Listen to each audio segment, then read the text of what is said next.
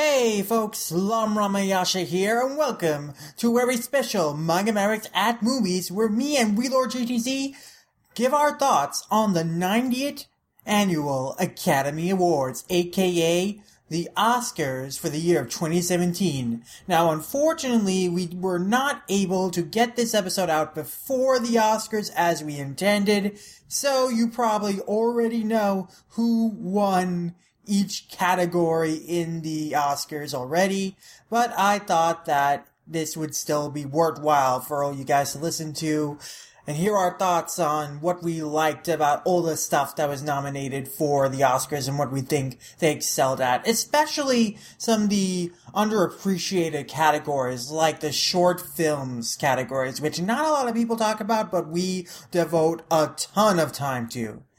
So with that, enjoy our discussion of the 90th Annual Academy Awards.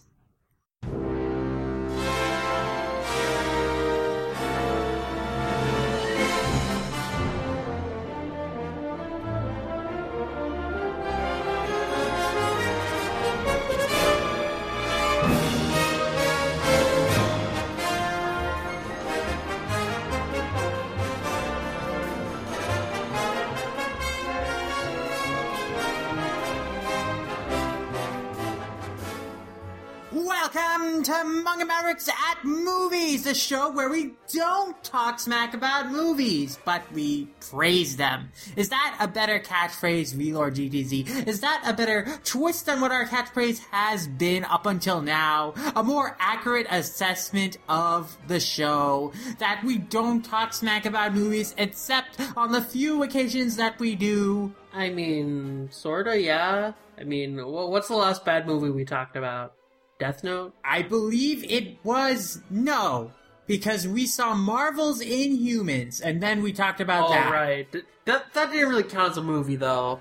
No, it didn't. It wasn't really a movie, but we saw it in theaters anyway, and we talked about it anyway. And it was bad. oh yes, and you can listen to that episode, and that is definitely probably one of my favorite ad movies. And it didn't get a whole lot of love in our survey, but yeah, you should definitely listen to it, especially since it is an essential part of our ongoing narrative of this podcast that we have.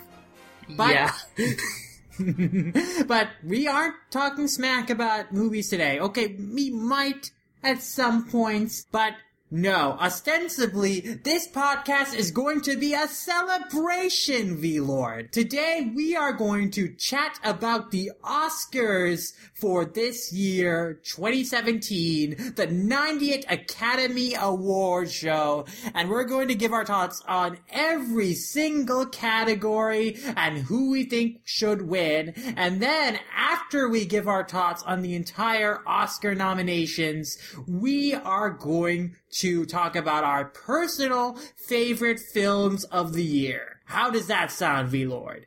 Sounds good to me. Excellent.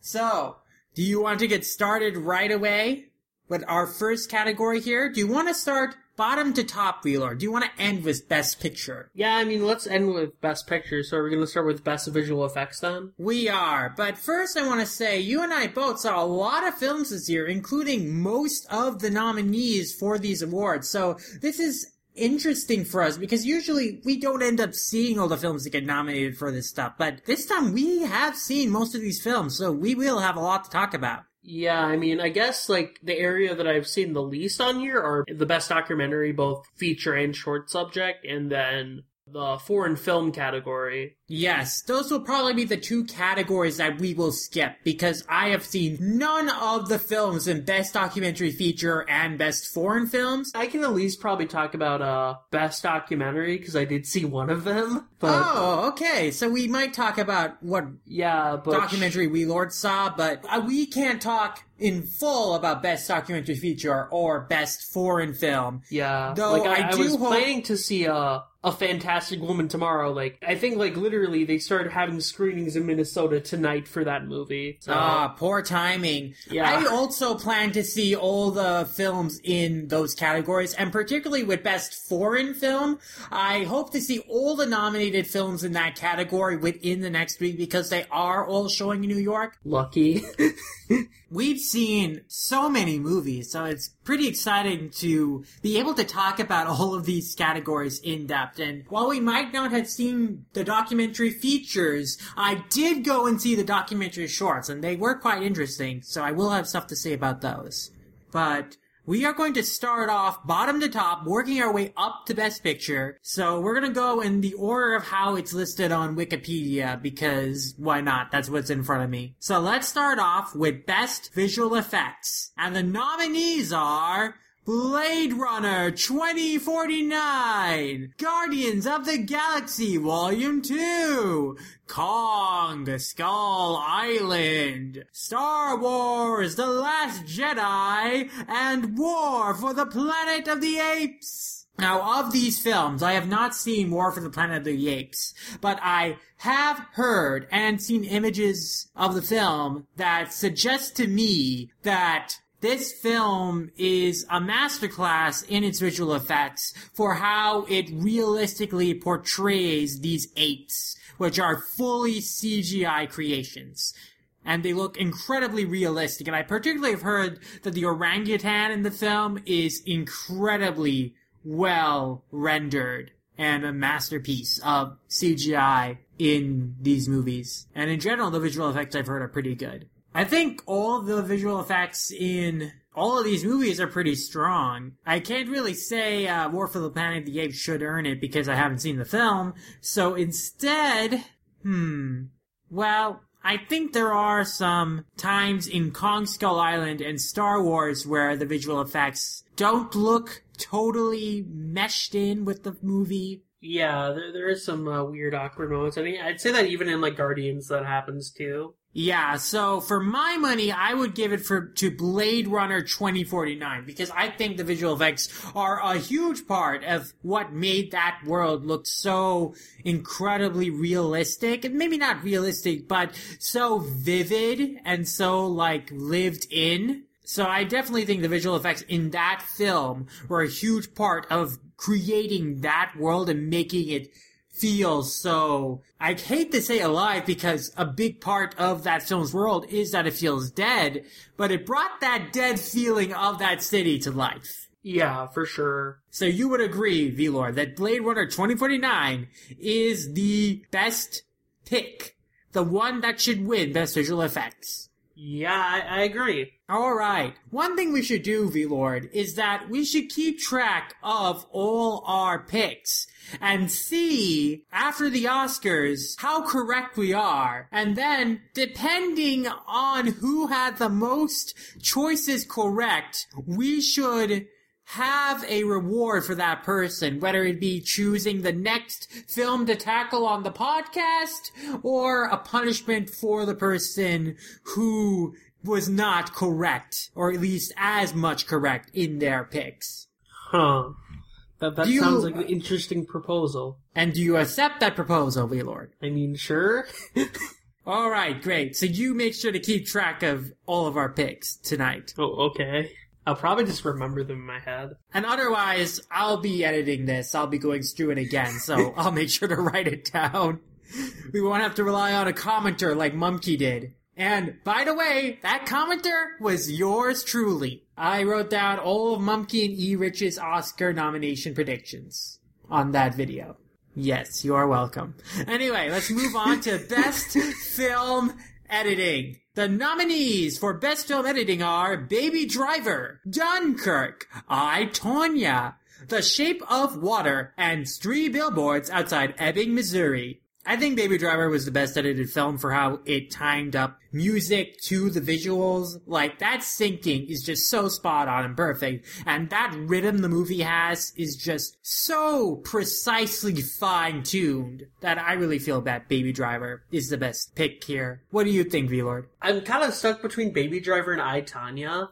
But I, I think I'd ha- definitely have to give the the edge over to Baby Driver for sure. Just like you said, like just the syncing of the music with the action going on and just the seamlessness of the action. Like you'll in that film, like there's so many instances where you'll just go from this completely like more like subtle, like kind of like more like I guess like subdued scene. I'll just like basically like fucking like uh wave rush you into the action. Like it just Yeah. it, it knows how to transition you with like intensity. the timing of the cuts in that movie is just so precise and so just perfectly fine tuned. I hate to repeat myself, but that really is the best way to describe it, especially considering the musical motifs of the film and how that is so important to describing and punctuating every visual moment in the film. Like, I think editing is a marriage of both the sound design of the film and the visual cinematography, the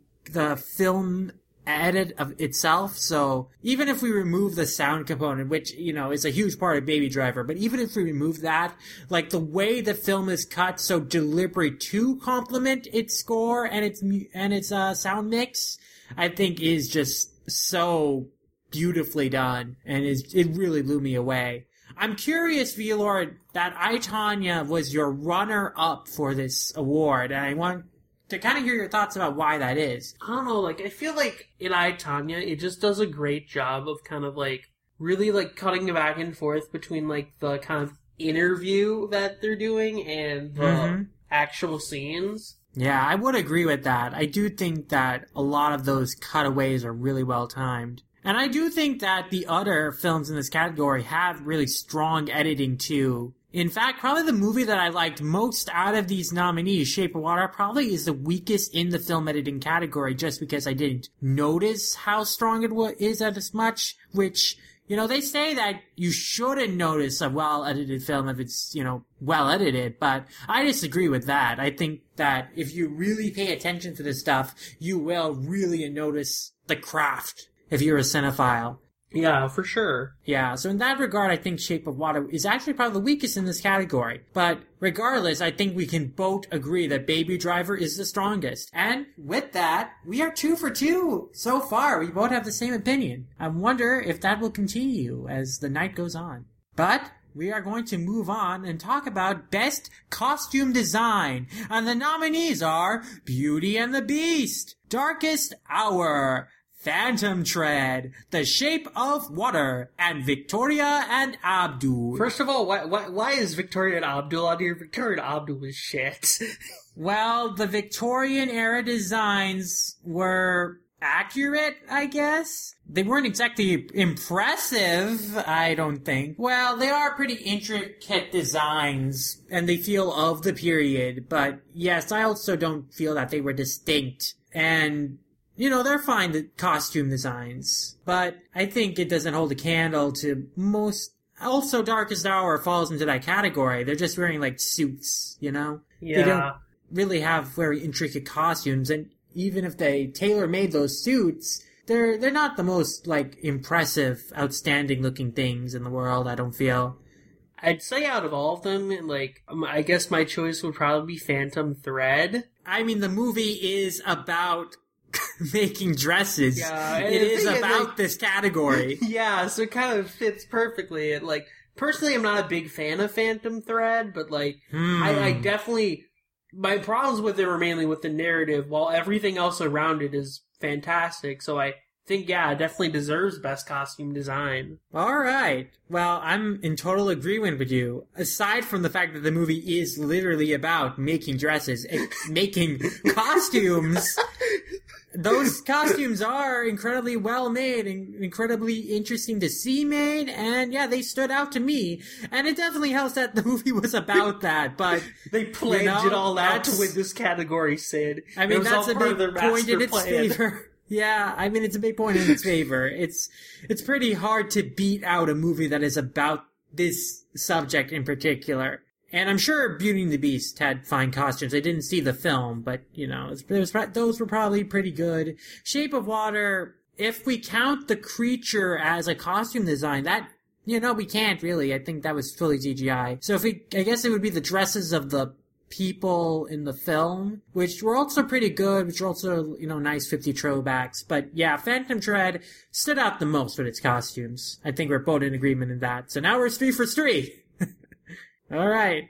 So, how about we move on to Best Makeup and Hairstyling? There's only three nominations in this category, which is interesting. Is there usually only three? Maybe? I guess there are usually only three, but like all the other awards have five. I should look at the history of these awards. I don't usually watch the entirety of the Oscars or hear, you know, about who won in every category, so I don't usually pay attention to this category. So I guess I'll have to look at its history and see, you know, if three is par for the course here or if they just didn't feel like there were enough to nominate. Mitch, you know, I, I'm pretty sure they could find two other movies to fill it out for even five, but I don't know, I guess not. In any case, the nominations for Best Makeup and Hairstyling are Darkest Hour, Victoria and Abdul, and Wonder. Now, I really don't like either Darkest Hour or Victoria and Abdul, but I also have not seen Wonder. But if that kid's face in Wonder is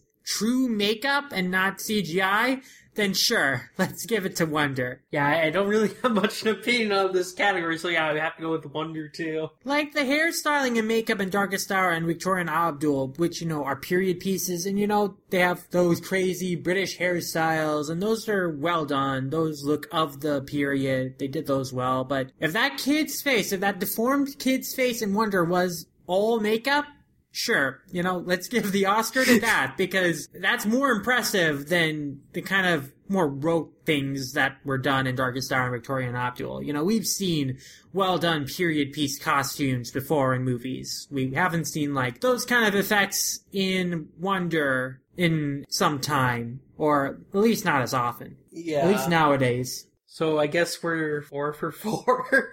Yeah, we'll have to continue. So, next category, Best Cinematography, Blade Runner 2049, Darkest Hour, Dunkirk, Mudbound, and The Shape of Water. One interesting thing to note about this category is that Rachel Morrison, who's the nominee for Mudbound, is the first female to ever be nominated for the award. And she deserved that nomination. I actually watched Mudbound right before we started recording this podcast, and the cinematography in that movie is really well done. So good on her for being the first woman to be nominated for this category. That said, I think that the other films in this category, except for Darkest Hour, were stronger with their cinematography. And I think that the best cinematography has to go to Dunkirk because even if you might not connect with that movie narratively, it is a visual tour de force. Hmm. I, I, I do agree that uh,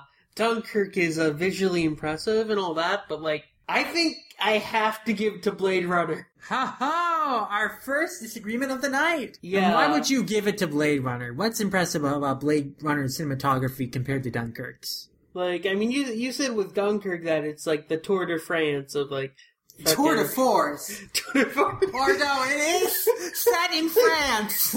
so it is a Tour de France as well. Uh, it's the evacuating France universe. Actually, is it France? Isn't Dunkirk I, I don't Britain? know. I don't know. I, I don't think it's France. actually- it's not France. It's uh Is it Denmark, right? No, I I don't know. Shit. Let's see. Dunkirk. Dun. Yeah, Dunkirk's in France. It is okay. Yeah. So it is a Tour de France. Uh, okay, so like personally, I feel like uh, Blade Runner twenty forty nine is just kind of mind blowing visually.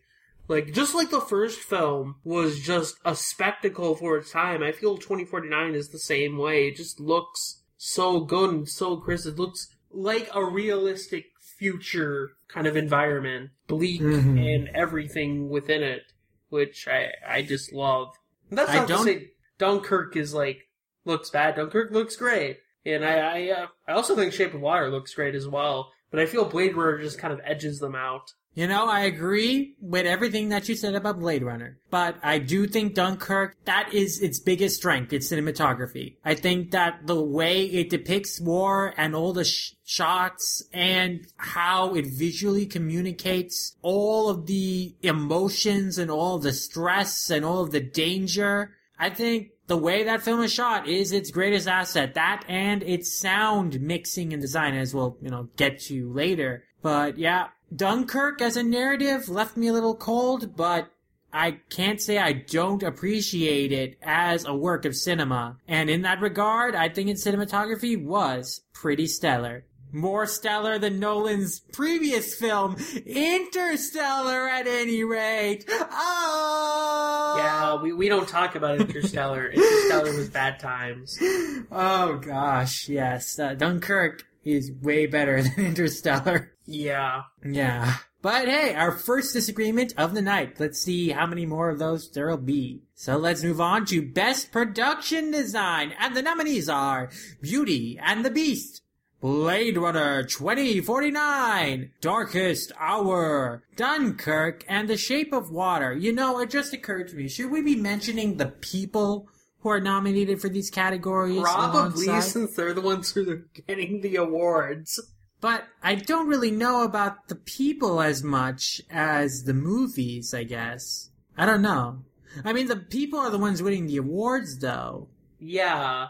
Hmm. But I guess I can't speak to, like, the history of these people as much as I can the films. So, like, I can't, we can't, I can't really talk about, like, who should win the award, the award in the context of, oh, this is this person's history in, uh, filmmaking.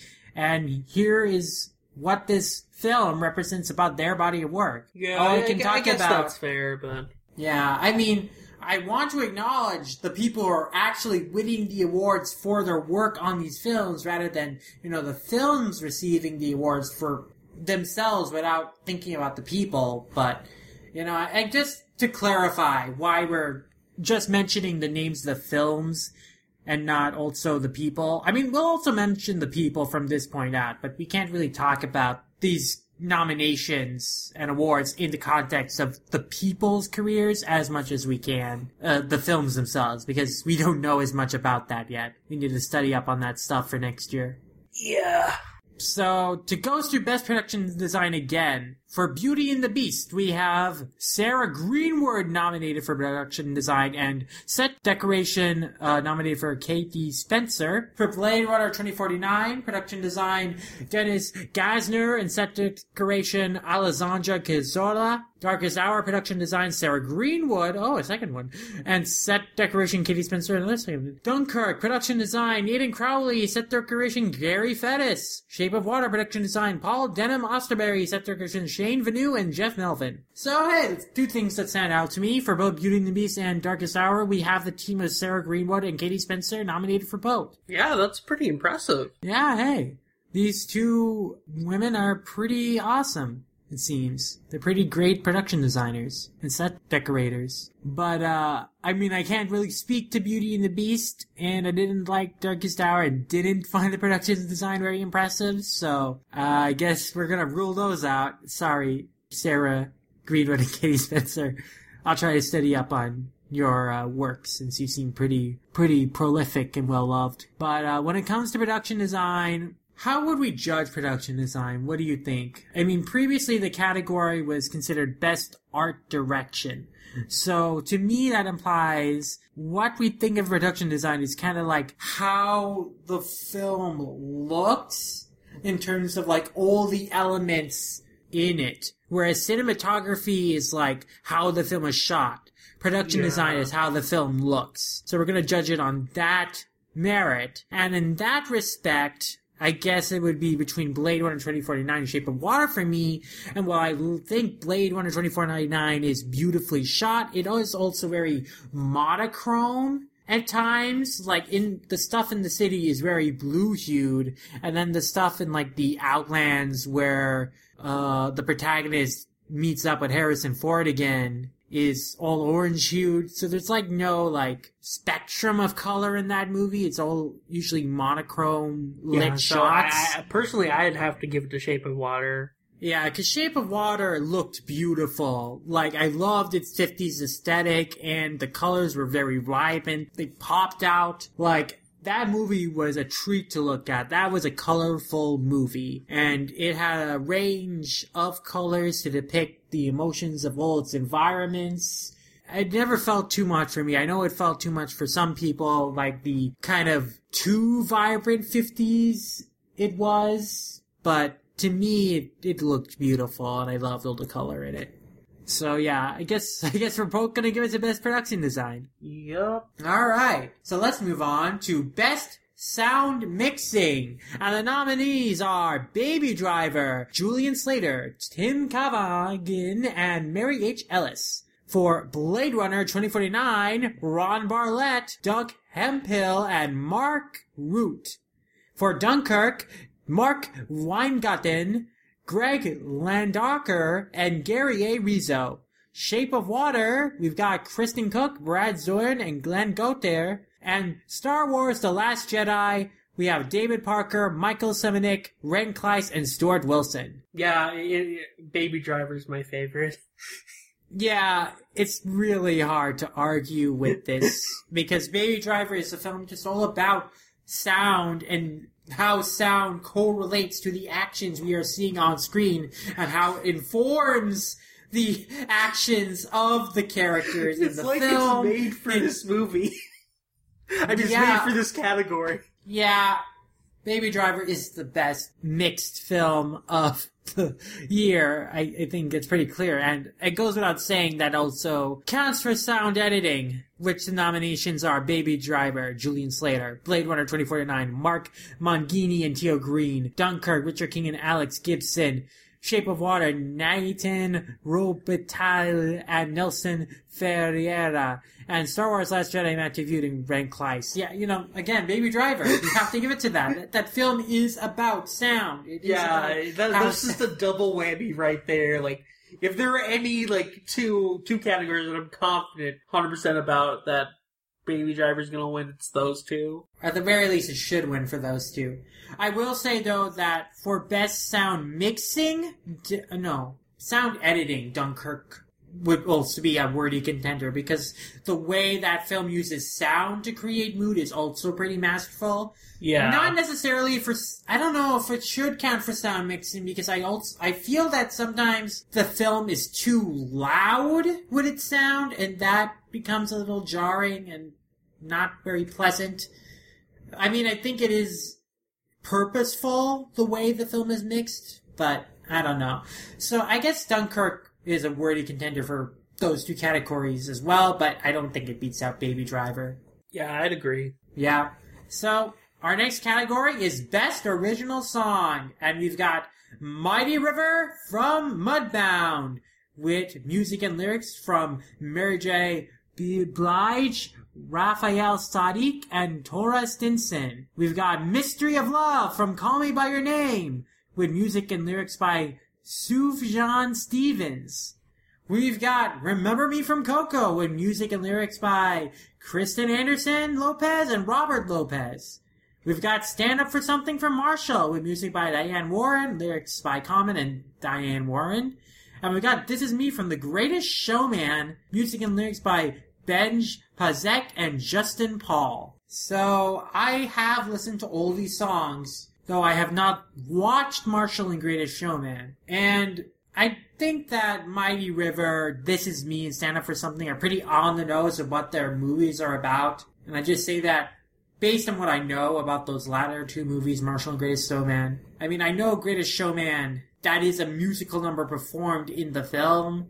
It's not just something on the soundtrack like the some of the other ones in this category. But honestly, I think this clearly has to go to Remember Me because that song is integral to that film. That is the emotional center of that film, and it's used in such powerful, unforgettable ways. Like the rest of these songs vanish from my memory, even though Mystery of Love I do think is a really good song that I like listening to. But Coco, that is a film that is affecting in how it's used. Honestly, part of me had to get has to give it to Remember Me because like That's the one that I remember the most. Like I exactly. Mystery, Mystery of Love I really like and whenever I listen to it again, I'm like, oh yeah, this is really good. Then uh, after a while I'm like, huh, I don't even remember what that sounds like anymore. Where with Remember Me, it's still stuck in my head. Like I don't think it's any coincidence that the song called Remember Me is the most remembered song nominated for this category. And Yeah. as such, the one likely to win this category for Best Original Song. Yeah, for sure. Yeah. So we're both in agreement. Remember Me should win the award. Remember that we said that Remember Me should win Best Original Song. But how about Best Original Score, V Lord? The nominees are Dunkirk, Hans Zimmer, Phantom Thread, Jonny Greenwood, The Shape of Water, Alexandre Desplat, The Star Wars, The Last Jedi, John Williams, and Three Billboards Outside Ebbing, Missouri, Carter Burwell. I think Star Wars is kind of a cheat because this is like the same themes that has been used for Star Wars for like years. I mean, it's slightly remixed, so it's new. I don't know if that really counts. I don't think there was any original tracks, and if there were, I didn't notice them. Let's see. I, I can't really remember any score in Dunkirk, like any music that was like all sound to me.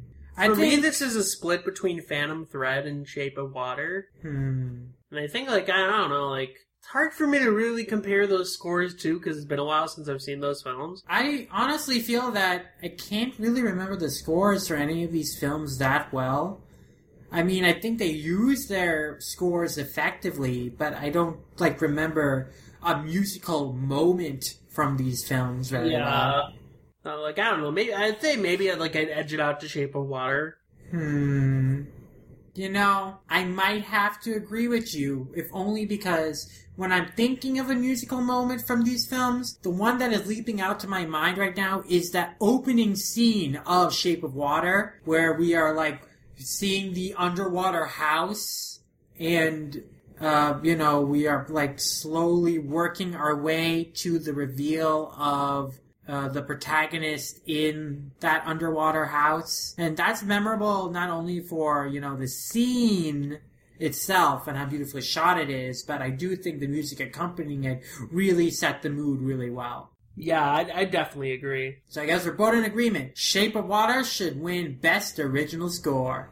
And now we're moving on to the short films category, and we're starting off with Best Animated Short Film. Nominated for this category, we've got Dear Basketball by Glen Keane and Kobe Bryant, Garden Party by Victor Clare and Gabriel Grapperparm, Lou by Dave Mullins and Dana Murray, Negative Space by Max Porter and Ru Kuwahata, and Revolting Rhymes by Jacob Ska and John Lacor. I definitely mispronounced some of those names. Fun, fun, fun fact about this category: when I was tweeting about how much I liked Revolting Rhymes, uh, both uh, Jacob Sku and uh, J- Jan Lacker actually uh, liked my tweet, so that that made me happy. Hey, nice. I mean, I'm I'm sure they were happy to see people like really responding to that film Yeah, because it is excellent.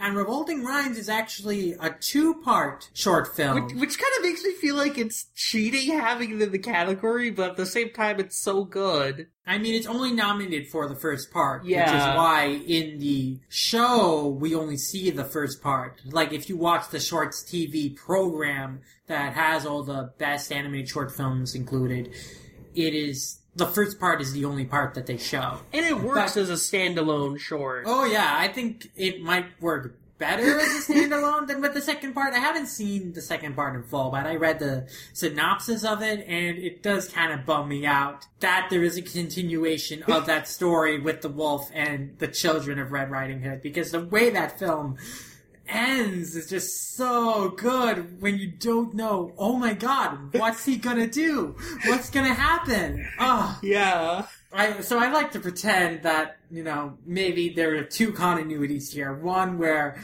something very different happens to those children than what is shown in the second short. Yeah. But this is a pretty tough category because all of these films were really expertly made. Dear Basketball is probably the most visually arresting of these films because Glen Keane is, of course, a master animator, a veteran Disney animator, one of the all-time greats. And, like, his draftsmanship is just so incredible and he really brings that film to life. And it has like a really strong emotional core of Kobe Bryant, like reflecting on his history with basketball and how much it means to him. And even though he's retiring, it'll always be a part of him. Like, it is a very moving short film and it is very beautifully done. And Garden Party, like that is really good for just how good the CG is in that. Like the frogs look so realistic, and the environments look so great, and like the and the way the film works up to its dark twist ending is just so so great, and how like it drops these hints just so masterfully. Like it was, it leads up to a really great comedic reveal at the end. Yeah. Lou is a great film from Pixar that I, has a really strong emotional core to it and a great design. Like Lou is one of my favorite designs, probably my favorite character design out of all of these films. And I just Lou, love the Lou way is it's probably animated. my I just favorite short film from like Disney and Pixar in a long time. Oh yeah, it's Like I feel like last few last years year. they've kind of been sticking to this thing of like just having this really well animated like cute short. Well, while Lou has some like legitimate substance to it, like you can really Yeah, kind of feel for also- like the bully yeah. and like the Yeah. kind of just amalgamation of like clothing and like lost stuff and it wanting to like return to like their rightful owners. It's so creative. It's such a unique story. It has a great heart and a great message. And it's just, I think this is one of Pixar's strongest short films in a long time. I think Lou is one of their best character designs ever. And I want to see more of that character. I want them to Can make we have a short Lou film. movie? Yeah, that's, that's exactly what I was gonna say. I want to see a Lou movie. I want to see more of this character and how it moves, and like I want to see him absorb more lost items into himself, and like how that will change his design. It's just so creative how they've designed that character and how they, you know, played around with him and animated him. Oh, that was just a really fun film to watch. Negative Space wasn't necessarily a fun film to watch, but it was like, you know, a very powerfully made film. I think like it had like a really cutting final line. Like it was about this guy's history with his father and how they bonded over packing suitcases and that was like their one real connection. And then when his father is dead all he can do when he's looking at his coffin the only emotion he can really feel is like look at all that wasted space look at all that negative space. Like it is a really like interesting kind of idea it is like a really like a film that has a lot of poignancy in its ending i think and it does have a really good like aesthetic that is also really cool to watch too oh yeah, totally. but I think you and I are both in agreement that our favorite of these films was Revolting Rhymes. Yeah. Because I love that film. It feels unfair because this is the longest film in this yeah, but last year's but, best one was also the longest, uh, the longest film, uh, uh, Pear Cider. but it didn't win. It didn't win, but it was the best one. I guess that is true, yeah. I mean, like, if we're, if we're going with which one is gonna win, it's probably gonna be Lou. yeah, I mean, like, and I wouldn't be, I wouldn't be unhappy with that because I think they Yeah. do deserve it for Lou. Because yeah, Lou Lou, was Lou's a good film. really good. Yeah. But my favorite was Revolting Rhymes because I absolutely love that story. I love that twist on fairy tales. This is based on yeah, it's based on a Roland Dahl book or a Roald Dahl book. I always say his name is Roland for some reason, and you know he's the author of James and the Giant Peach and Charlie and the Chocolate Factory, Matilda, Fantastic Mr. Fox, bunch of classics. So you know this is based on one of his short stories that you know, also plays on fairy tales and twists on them in interesting ways. And they really brought it to life with like a super cool aesthetic, really fun character designs. And it was like just such a funny film and such a like awesomely dark film at times. And I, I man, I just love everything about you know, the story of like how Red Riding Hood becomes like this wolf killing badass. I like how they play on the Snow White story. Like they make just these fun little twists to the story that kind of modernize it in a way. And also like give it a lot of attitude, like a kind of a punk attitude in a sense. I really like it a lot. It's just I love seeing fairy tales played with in such unique ways. I, I, I love seeing badass Red Riding Hood killing wolves. And I loved the the ending where the Uncle Wolf uh, reveals that he was stalking Red Riding Hood and is preparing to get revenge and ties up the babysitter he's been talking to and sharing this story with and dresses up as her and goes over to uh, to pretend to be the babysitter and enters Red Riding Hood's home to uh to, to do who knows what for her two kids. And uh, in the second half of the film, you know, it doesn't turn out what you think how this that story might go. But man, when that film ended, I was like, "Holy crap! This is awesome!" I love this, and I am totally imagining like the alternate version where the wolf does do to that that children what I thought he was gonna do. oh man, that is so good. Do you have any additional thoughts? on Nah, you Rhymes? kind of summed it up right there. Yeah, please check out all of these short films, but with Revolting Rhymes especially, I know that's on Netflix, both parts, so definitely check that out. Cause that, that was such a treat. And I do look forward to watching the second part, even though it does, it takes the story in a direction like I'm a little disappointed in, but it's still pretty interesting, from what I can tell. But, let's now talk about the best live action short films. And I'm less enthusiastic about these than the best animated short films. I I uh, I have to admit, a lot of these are message films, and while I do think they have strong messages, I also don't feel like a lot of them say anything unique or interesting. Yeah. The one that isn't a message film is the Eleven O'clock, which is really funny, but I also totally predicted the twist that the therapist who thought he was the actual therapist turned out to be the actual crazy person, and the guy who seemed crazy was the real therapist. So, you know, that was pretty easy to predict. But it was still a really funny film. I think that the best of the films was DeKalb Elementary. One, because it is a pretty relevant story, maybe un- pretty unintentionally so. I don't know if it's unfortunately so. In fact, it, it might be helped by what has happened recently. I, I can't tell. This is based on a real story, so like it's really fascinating to watch like how this woman diffused this gunman who was clearly mentally disturbed and mentally disabled in some way. And, you know, somehow he got a gun in his hands and he decided to shoot up an elementary school and then kill himself. But, like, she managed to, like, convince him that, that he shouldn't do that and managed to, like, talk him out of it and surrender. And I think the way the film kind of makes you realize, oh, this is a person with, like, mental problems and he's, like, really kind of a child and he's a dangerous child with a gun, but he's also, like, kind of a child who it's very complicated because we can't like overlook crimes committed by mentally disturbed people like this guy, but also we can see okay. So it isn't like black and white here. Like there can be a way to diffuse situations if they're handled right in certain cases like this. And like because this is a real life story and based on a real thing that happened, it, that also gives it some more power.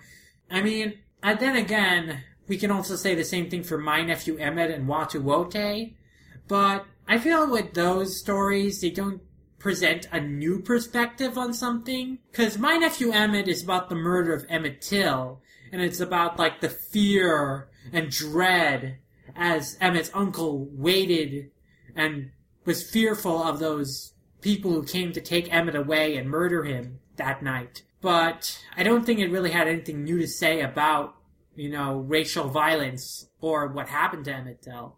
I mean, it, it showed it from the uncle's perspective, but I don't know if it, that was like necessarily something we didn't really know about, you know, how those people must have felt. It's good to depict it, of course. It's good to remind your, uh, ourselves of like what happened and like how scary that was for the people who experienced it. But I don't know if it was like really novel, the ideas expressed in it. That doesn't mean that they weren't invaluable, but I'm just really appreciative of new ideas, new ways of thinking about something. And so in that way, I probably like Watu Wote the least because even though that's also based on a true story, like it should be a foregone conclusion that yeah, obviously people will come together to protect other people because they're good people in this world and it doesn't matter what your religion is because good people will protect other good people. Even if that person was like a bigot towards them at first, like, you know, it's that a bit woman. overdone message. Yeah, that's how I felt about it. It's like, you know, this is based on a real story that is inspiring, reminding us of all the good in the world, and that's very cool, and that's very great to remind ourselves of that. But I do feel it was like so on the nose, not Yeah. on the not as on the nose as The Silent Child, which is a film that I really w- was enjoying at the beginning, but then it took a turn into like the overdone. It was like, oh, the child is not the father's child. The mother had an affair, but they don't really go into that at all. And then at the end, like the sign language expert is like fired from taking care of the Like, one, child. one thing I'm legitimately curious about that is that what parent is dumb enough to actually think Oh that, no, that, was totally believable, Warren. I, I totally believe that not parents like learning that. sign language? Yeah, I totally like believe there are stubborn. at this I point. just- no, I totally believe there are stubborn, arrogant people. Oh who, yeah, I cer- would think certainly that believe way. that, but like, I mean, that's why the don't film was made because there are people who think that way, and this uh, film is trying to raise awareness. But I thought it was just too on the nose. I thought, like the ending where well, the no, child that's is, part of my problem though, is that doing that type of stuff just makes it feel so on the nose because it does. The parents are putting zero initiative into actually even attempting anything. I mean, what I dislike most is the idea, the implication that the reason why the mother takes the child away from the sign language teacher is because, you know, she felt like the sign language teacher was becoming more of a mother to her child and the child was like really thinking of the sign language teacher as her mother more so than her real mother, which rubbed her the wrong way. And so that's why she wanted to break that connection even more so than believing that her child didn't need to learn sign language. I think that petty reasoning, while still believable, was pretty forced. Yeah. And at the same time, I just feel like this, this is a problem I have with basically all the films is that they're they feel like they're more about the message than the actual story that they're trying to tell. I mean, this film is also based on a true story. It's based on the film of the writer and main actress Rachel, who actually did experience this. This is actually something that happened when she was working with a deaf child, and this is something that, you know, that mother actually did. But like, the framework around this film, like a bunch of the details about why the parents do what they do, and like this whole unneeded implication that the child is the result of an affair and that somehow is feeding into things like It feels Uh, very maybe it's weirdly this was a- dramatized when it didn't really need to be. it was overly dramatized. I mean, Yeah. this is raising awareness for an important issue. It should hopefully successfully raise that message. I because I think that this film does do a good job in showing how sign language uh, helps you know mute and deaf children you know learn to communicate really well and the value of that. I just feel like it was a little too on the nose and I didn't really care for that. And I really thought the ending was like so overdone where she like signs I love you. Come on. Uh, That's like, uh, pretty. like honestly, like my among these short films, my favorite was probably the Eleven O'clock, simply because I felt like I don't know, it it was the one that just like gave me like legitimate enjoyment out of. the 11 o'clock? Yeah, like That's it- it fair. was- it I was- think that was the I, that was like the funniest film, but it was also yeah, it was predictable and stuff, but like I, I kind of enjoy, I got more out of it. And you know, no matter how well the other films, how poorly the other films might have conveyed their messages, at least they had like something they wanted to say, an issue they wanted to raise awareness of. So I kind of have to put 11 o'clock down in that respect for not being so ambitious as those other films. And in that regard, like in terms of how those other films explored their messages and their ideas, I think DeKalb Elementary was the most interesting and successful. Yeah, I feel like, especially like you said, it resonates so hard with us now, especially because mass shootings are such a big thing in the U.S. Yeah, this film really does like raise questions about gun ownership and how easy that is. Like, how can someone like the shooter in this story gain access to a gun when he's so clearly mentally disturbed? And also about like treating mental illness and uh, helping mentally disabled people like this guy who clearly did not have a reliable support system or at least not a support system that was really keeping tabs on what he was doing and also as a system like that was able to overlook him escaping from a hospital or wherever he was and letting him run loose so I think that it definitely raises important ideas and is worth discussing. And all these films do that, but I think this one, like, explored the message the best compared to the other ones. Yeah, for sure. They're all interesting films, so I do recommend checking them up and forming your own opinions on them. But speaking of films with messages, uh, let's talk about best documentary short subject. Now, you haven't seen any of these, and I don't know if you'll be able to see any of these anytime I mean, soon. I think uh, they're being released on a video on demand after the Oscars, so Okay, cool. yeah. I know for a fact that Heroin is a Netflix documentary, so you can watch that pretty readily. Oh, okay, cool. But yeah, so obviously, best documentaries, short subject, these are all true stories, so they're all very interesting. And a lot of them are very powerful stories. I guess to go in the order of how they were shown in the uh, theatrical screening, because you know, because of the length of these documentaries, they were separated into two programs. So the first program, there were three films, and the second, there were two.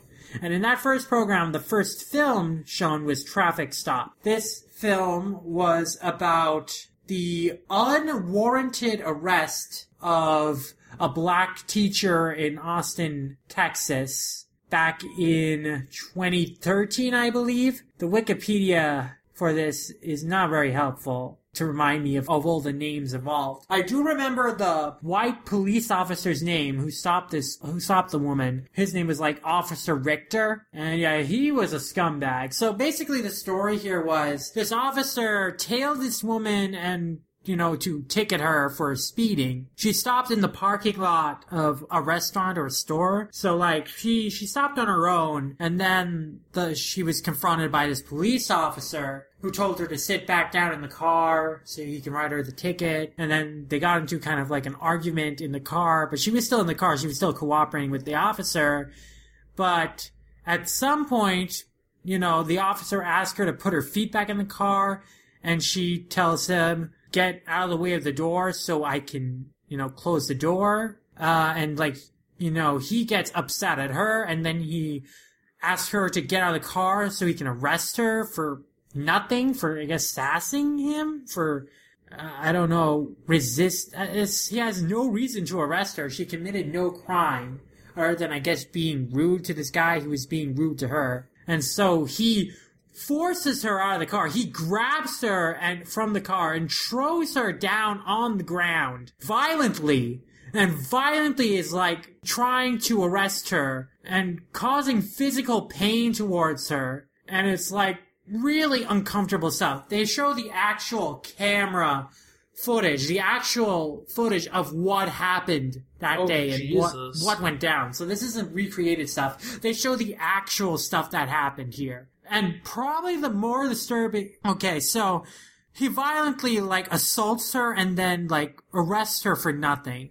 And then he calls in another officer on the scene and they conspire. They conspire. This is, there's no doubts about it. Like they are conspiring to validate this guy's story to make it out so that that woman is in a in the wrong and she is being rightfully arrested when she is you know being wronged by these people the police the other police officers are corroborating with this guy's story for their own justice they knew full well that what happened what, what went down was probably bullshit right because they're, they're asking you know, oh, uh, is this on the, the camera? And they're like, oh, maybe, you know, and they're like, they're trying to cover this up. You, you, you see them clearly Christ. trying to cover this up. These, and this is actual footage here. This is actual, this is what actually happened.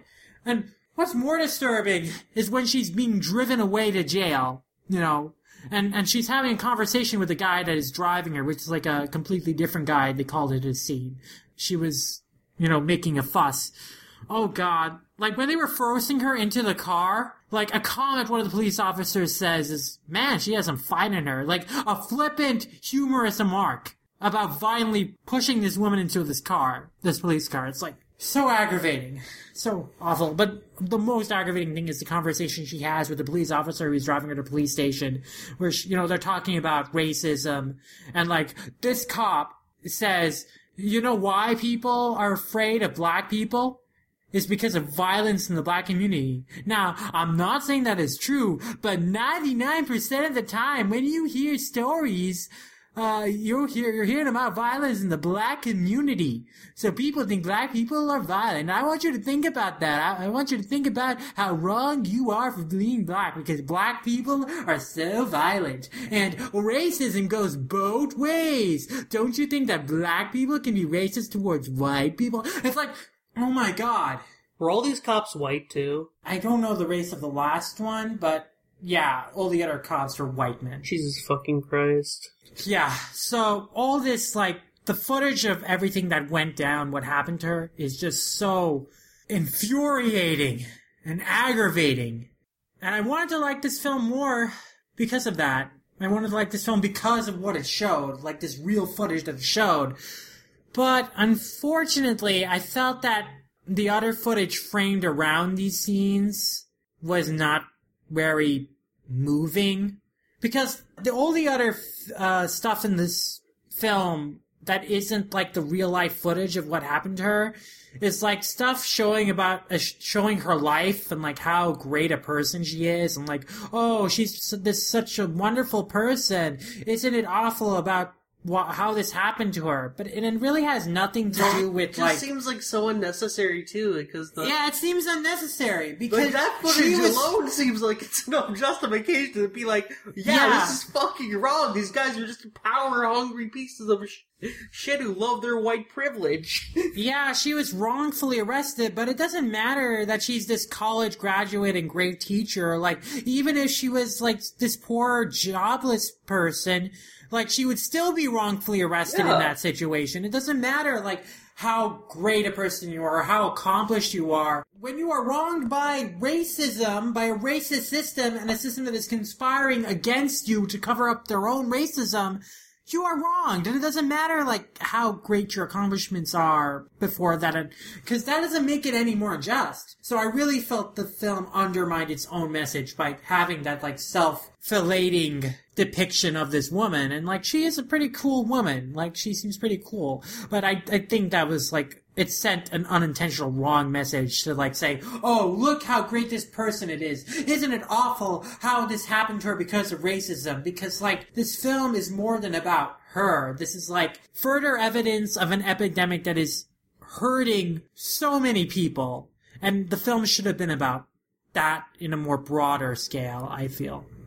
The next film shown after this was Edith and Eddie, which was the story of a really old interracial couple, a couple who met each other in their 80s and married in their 90s, actually. And like how they were torn apart because of Edith's selfish daughter who wanted to sell off Edith's home for money and threatened to split the couple apart and did split the couple apart because she took away her home and sold it. And so she took Edith all the way to Florida with plans to take it, take her from her home and, you know, separating her from Eddie and just leaving Eddie uh, without Edith, even though, you know, Edith, uh, Edith did not want to go, and they told her they didn't want to go, and they refused. But her daughter and the person that they called in to be Edith's guardian, who had never met Edith until the night that she brought a bunch of cops to take her away to put her on a plane to Florida without her consent. Never met Edith before that night. Never had a conversation with her before that night. So they split up Edith and Eddie, and Eddie is hospitalized two weeks later and then die shortly afterwards. And they wouldn't even let Edith come to see Eddie when he was sick in the hospital, and they didn't they didn't come. She didn't. They didn't let her come to see Eddie when he passed away, and they still, at the time this film was made, they still didn't make the funeral plans for Eddie, and she still hasn't seen him, and Edith has uh, Alzheimer's, you know, so it, it, that's another layer of. Well, she was like really, really connected with reality when she was with Eddie. Like Eddie was like, you know, helping her stay in touch with her memories. So separating her from Eddie, you know, was devastating in that respect too. And like the idea that she might forget Eddie because she, cause she's apart from him and no one is taking good care of her because you know another reason she didn't want to go to Florida is because her daughter's husband was a violent abuser who mistreated her in the past and she did not want to be around her him. So who knows what's happening to her you know? It's just such a sickening story that they broke this old couple this old happy couple apart for such selfish reasons. And the scene where like Eddie is telling the guardian, some guardian she is, of Edith that she is a monster and she's evil for what she's doing and she has no heart because, you know, one day she'll be she, he also tells this to, you know, uh, Edith's daughter, that, you know, one day she'll be old and she'll regret the way people are treating her, like the way she's treating her own mother and the way, you know, this guardian is treating Edith. And like, the fucking Guardian, she laughs it off and says, Oh, you know what? I am thinking of Edith's best interest. And it's like, fuck you. I, I literally muttered that under my breath in the theater because it's just, this is like a real actual conversation, you know, because this is, they actually recorded this. They had like mics in that room when this happened. Because the documentary was like you know, being set up as this was all taking progress. So they got all this, like they got all this in real time, and it's just so sickening and so awful. And I hope like that guardian, that court appointed guardian of Edith, and like her her daughter who ripped her away from her husband I hope that, you know, they see some serious backlash now that this film is out and they understand how, how in the wrong they were. And they can't live with a guilt-free conscience. Because what they did was just so despicable. So wrong. And, it, it, so this film really raises a great point of like, the abuse of elders, how we are ignoring their rights and mistreating them is just such a disgusting problem. So yeah, this film really got me worked up, really made me mad. But the next film in, that was shown in the program, uh, Heaven is a Traffic Jam on 405, probably affected me the most emotionally because it was like a pretty powerful story about this like artist who is like pretty mentally challenged and you know, she's recounting her life experiences and like her kind of awful history with her mother who like was repulsed by her as a child and her father abused her as a child. And it's implied he might have sexually abused her as a child even though like she you know doesn't want to believe it. But when she was a child she drew this picture of you know him with a with a large penis and and her crying. And it's it's like oh what happened to make her draw that this is scary stuff. But ultimately, you know, even with how like a mess her childhood was and all the struggles with depression she she had, ultimately the film is uplifting because you know, she channels all her emotions through her art and she makes legitimately interesting art and unique art. And at the end of the film, she has this art show, which a lot of people attend and that's like really validating and like really shows just how far she's come and like how appreciated like she is and like how she's really learned to make the most out of her life and like how that has reaped benefits. Like the title of the film is about her appreciating a traffic jam, you know, and finding like pleasure and the good things about that. So, you know, there's really a lot to respect about this woman's outlook on life and it's like kind of a really moving story. So I, I really appreciate it and uh, uh, like that. The artist's name is uh, Mil- Mindy Alper, by the way, if you want to check out her art. She did like sculptures and drawings, and they were pretty interesting. So then in uh, program B, and I know that I'm talking a lot about this, but I kind of have to describe this to V Lord and also because like I want to talk, I need to talk about them because I had so many thoughts, so many thoughts. Well, the next one is the. left? Like, don't you only have one left? Uh, I have two left. Wait, what? Oh, okay. So, Heroin is the Netflix documentary, and that was also like a good look at, you know, the drug problem in the city with like the biggest drug problem in the world, Huntington, West Virginia, where the overdose rate is 10 times the national average. And it follows like various police, judges, and nonprofits helping people with addiction and encouraging them to recover.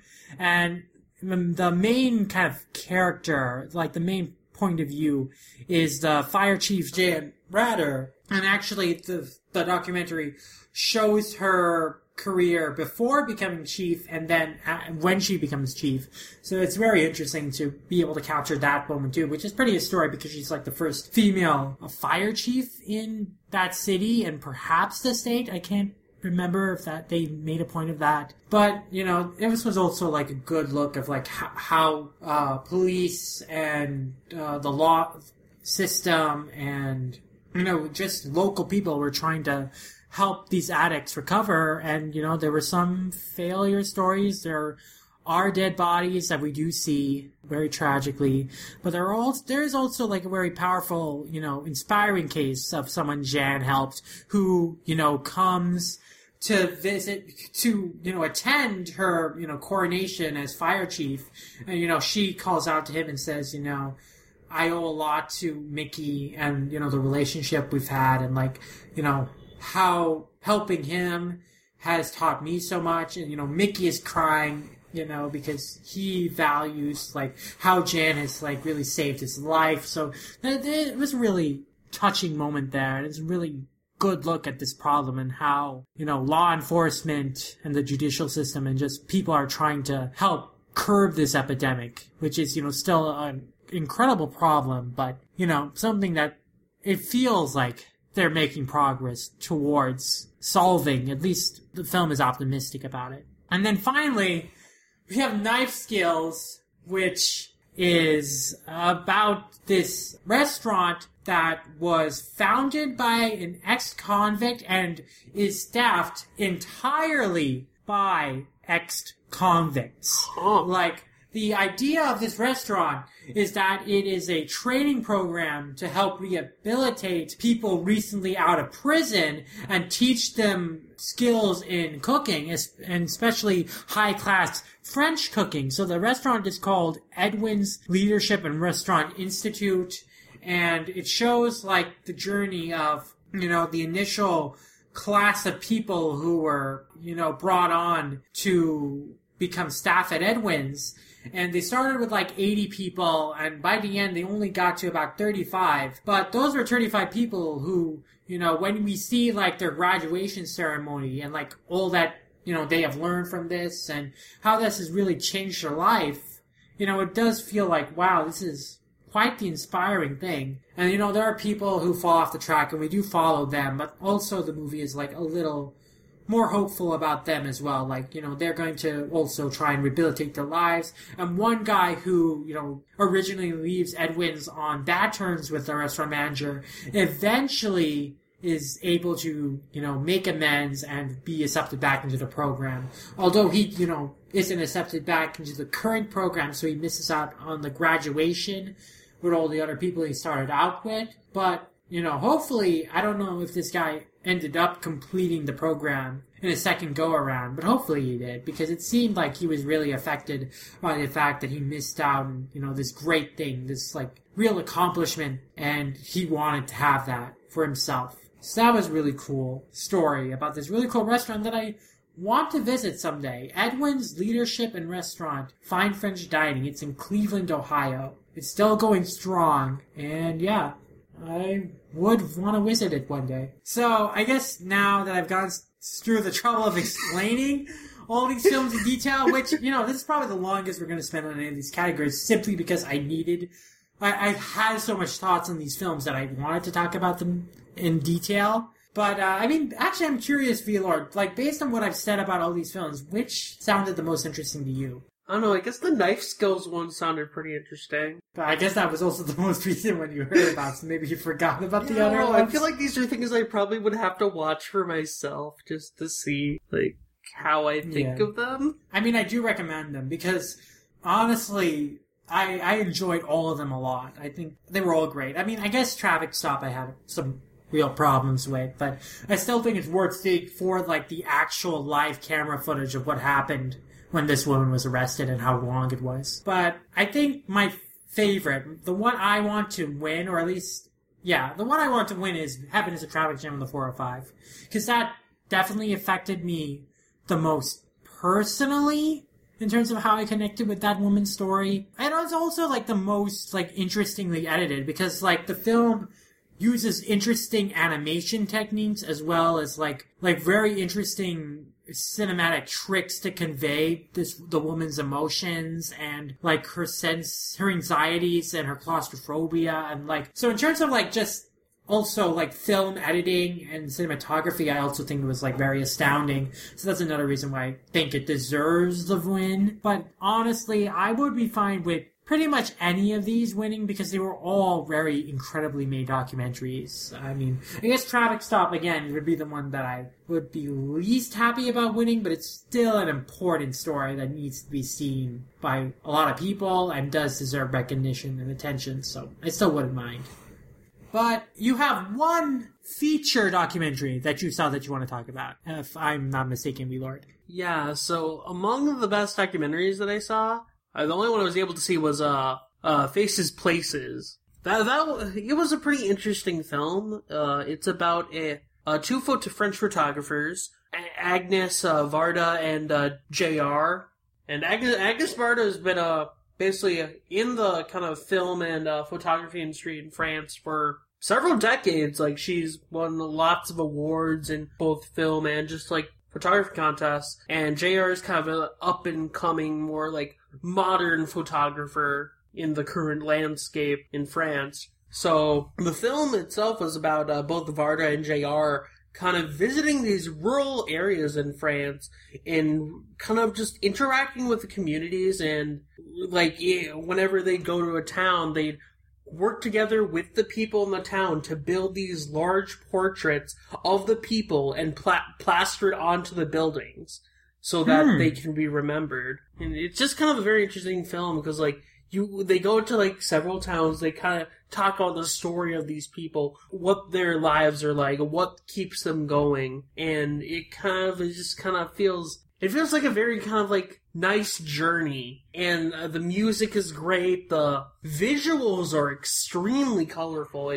just in recent memory it's probably one of the most like vibrant films i've seen like I guess in terms of like recently. And yeah, all around it was just a fun like documentary. Awesome. I'm actually planning to see it this weekend, so I'm looking forward to it. Yeah, I mean all these other documentaries too are pretty easily accessible. Like uh three of them are on Netflix. Um, I actually think that all of them in Stuff Faces Places are on Netflix, because I checked recently.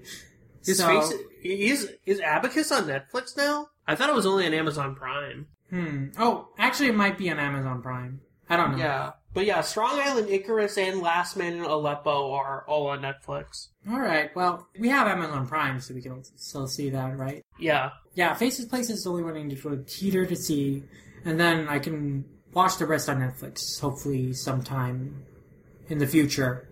So yeah, this is the one of the two categories where I have not seen any of the films in. The next one being, you know, the next category, best foreign film. But I do plan to see all the films in these categories, and then maybe at some point we might share our thoughts on them in the future. Yeah, it was fine to see Fantastic Woman probably tomorrow, and then Insult I missed my chance to see it over here, but hopefully it comes on to like Netflix or Amazon or something soon. I think the Square the Square is already like for up for rent on uh Amazon, so I might watch that. But like I think that's about it. Hmm. Yeah, I mean, I have the opportunity to see all the best foreign films, so I definitely want to take that opportunity while I still can, because they won't be in theater forever, once the Oscars are are over, I'm sure. Yeah. So next category. Yeah, next category, the best animated feature film. We got the boss baby, the breadwinner, Coco, Ferdinand, and loving Vincent. I don't know why I read it out, those all out like so fast and, and flippantly when I gave such grandeur to all the other, you know, announcements. Um. Uh, okay. Especially since I, I I love three of these films. Breadwinner, Coco, and Loving Vincent are incredible. but Sid, the best movie's Boss Baby. I don't know what you're talking about. that's a meme. Boss Baby is not a bad film. It's pretty enjoyable. It's Cookies just are for closers, Sid. Cookies are for closers. it's a funny line. I don't know what you want from me. it's a funny line. Uh, it's it's a meme. But uh, yeah, Boss Baby is is a meme of a movie. You know, that's how people treat it. More people know it from memes than actually have seen the movie. But it's a, it's a decent movie. It's not best animated feature quality in my eyes, but it's fine. Uh, know, Ferdinand's what they also really should put on there is the Emoji Movie. no. Ferdinand's also probably fine. I, I didn't get a chance to see it because that left theaters really quickly. Yeah, it, it just shot out of there. Yeah, so I did not have a chance to see that. It's not on streaming yet, so. But I don't think that any of these movies hold a candle to Loving Vincent. Yeah, Loving Vincent's the best one, hands down. Yeah, I mean, we're about in agreement. that In that terms of like- what's gonna win, it's gonna be Coco. Yeah, and yeah. that's not undeserved because Coco is a great movie, but like Loving Vincent is like such an artistic accomplishment. It's the first animated feature that is like fully hand painted, fully traditionally painted. It's like so beautiful Yeah. incredible an artistic accomplishment. Because this is like most of the people working on this film weren't like trained animators. They were trained artists. And that really shows because they are recreating like actual van gogh paintings. Like every background every character design is based on a van gogh painting. And it's just an incredible tribute to the man's life and legacy and exploring the idea of why did he die? Or like what drove him to commit suicide and it's just so fascinating. Yeah, definitely. And honestly, like I'm I'm really glad that this is getting so much attention that it has. Especially like the Academy Awards is very anti uh rotoscope. For several years they refused to acknowledge it acknowledge it as like legitimate animation because the Academy knows jack shit about animation. I feel that they couldn't ignore the subject of this film though, because it's about an incredibly respected artist, and the Academy loves movies about artists, Yeah. especially period pieces about artists. And like this film again is like incredible accomplishment, and it is like fully traditionally painted. So that's yeah, another is, like, point of its insanely favor. impressive. is just like again as an animator the technical accomplishments of this movie are mind-blowing to me. It's like insane. I really want this film to get the award because of the level of craft and skill on display here because that is so masterful. And the story is nothing to, to shy at either. It's an incredibly interesting story. And coco is a well-deserved winner too. I, I definitely think that because it is also like very you know they keep pushing of- the bar. It's one of Disney Pixar's like best films in recent Yeah, years. I mean, like the way they depicted like the city of the dead is incredible. Like, there's so many layers to that scene, and like it has a really powerful emotional center. So it's like a it's a great film that I totally would enjoy seeing win. But I would love to see Loving Vincent win. yeah, we all would. Well, all of us who've seen it at the very least, which So everyone unfortunately. is so everyone who isn't the Academy. literally no one else who I follow who is reviews movies and talked about the Oscars saw Loving Vincent. That surprises me. Not Brad Jones, not Monkey Jones, not Chris Stuckman, not the Psychology in Seattle podcast. No one. It's pretty easily accessible too, and it's like not that expensive on like Amazon or anywhere. Yeah, but no one's gone out of their way to watch it. They didn't know what it was until it got nominated for the award, and only That the people who like, surprises me. and only the people who really care about seeing every movie that gets nominated for Oscars are gonna go out and see it. So like most audiences do not know what Loving Vincent is, and that is like a crying travesty. That is a travesty. If you have not seen Loving Vincent, I am ashamed that I did not edit our podcast on it before this so that you would know why you should watch that movie. But I'm to say right here, right now that go out and watch it because that is the best animated movie of last year. Without a doubt, that needs to win best feature. I don't care about your anime movies that you feel were snubbed from the Oscars. You know what? Loving Vincent is a better film than Your Name. It is a better film than A Silent Voice. It is a better film than In This Corner of the World. And it deserves respect and attention and support. So go out and watch it. Just do it. Yeah. Do you agree with my assessment that it was better than all those uh, anime movies that got snubbed for the Oscars? I mean, I think that they should have been there instead of Boss Baby and fucking Ferdinand, but Yeah, we can both agree on that. yeah, I mean, Loving Vincent, yeah, it's, it's good. It's amazing. Yep. Uh, we're both in agreement on that. So let's move on to Best Adapted Screenplay. We've got Call Me By Your Name, written by James Ivory, based on the novel by Andre Aciman. We have The Disaster Artist, written by Scott Neustadter and Michael H. Weber, based on the book by Greg Sestero and Tom Bissell. We have got Logan, a screenplay by Scott Frank, James Mangold, Michael Green, story by James Mangold, based on X-Men characters. We've got Molly's Game, written by Aaron Sorkin, based on the memoir by Molly Bloom. And we've got Mudbound, written by Virgil Williams and Dee Rees, based on a novel by Hilary Jordan. Hmm. Among these, I'd probably have to give it to Logan. You know, it's hard for me to really call this category when you haven't read like the source material it's based on. Yeah, I guess, I guess that's true. And I haven't read the source material for any of this stuff. I guess if we're just solely basing off the screenplay itself, though, I guess. I don't know. like, Like, how I- it's written. I mean, you you've seen Disaster Artist, so you've seen one more film in this category than I have. I have not seen Disaster Artist or Molly's Game. I was going to see Molly's game, but then I just completely forgot to see it. Yeah, I got out of Uh. theaters before I ended up seeing it. Yeah, Disaster Artist was good. I feel that, uh, I guess if anything, it, it do- definitely does draw, I feel like it dramatizes what, uh, Greg Sestero and, uh, and Tommy Wiseau kind of went through before the film came out. I heard it sanitizes what they went Yeah, through. okay, like, in they some depict parts. Tommy as a way better person. Yeah, than they, they, that did. that part they they do sanitize, but like the they do try to like put this drama in where like Greg starts like fighting with Tommy like right before the film is finished. And that wasn't in the book. From what I understand, that's not in the book. From talking to people and from Brad Jones's review. Okay. Yeah, but um, overall I liked it, but it's not like it's it's a really good film, and Mhm. it, it's even more enhanced if you've seen like The Room like right before it. Which Like, I also have not seen. Yeah, like I'd say definitely go watch The Room before you see Disaster Artist because Yeah, that's the reason I didn't want to see Disaster Artist, is because I haven't seen The Room.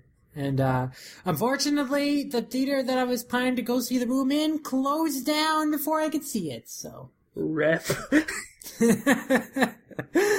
oh, rip the uh, Sunshine Landmark Cinema. this is why you should have paired up with Movie Pass Landmark.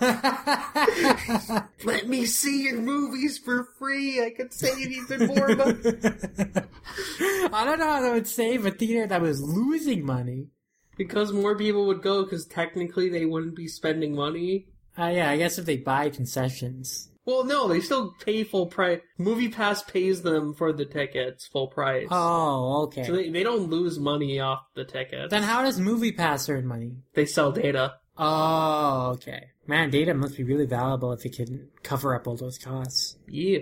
Hmm. So I, I'd really have to give this for Logan just based off that narrative because it feels like the definitive Wolverine story and like just the sheer adrenaline and emotion in, in that narrative, like just from like Wolverine's journey in that film is just so great. Is it really changes your perspective on what superhero movies can be. Well, I don't want to go that far and say, oh, this film changed what superhero movies could be, because they could always have been anything. Well, it's just yeah, that I mean, didn't like think it, that it they could be like changes. this. It changes how you think Hollywood can handle them. Yeah, exactly. And actually, I am going to give it to Logan too, because unlike with these other screenplays, Logan is basically an original screenplay that is based on elements from its source material, but it isn't actually, you know, a direct adaptation of that source material. It's like inspired by that source material, Yeah. but it is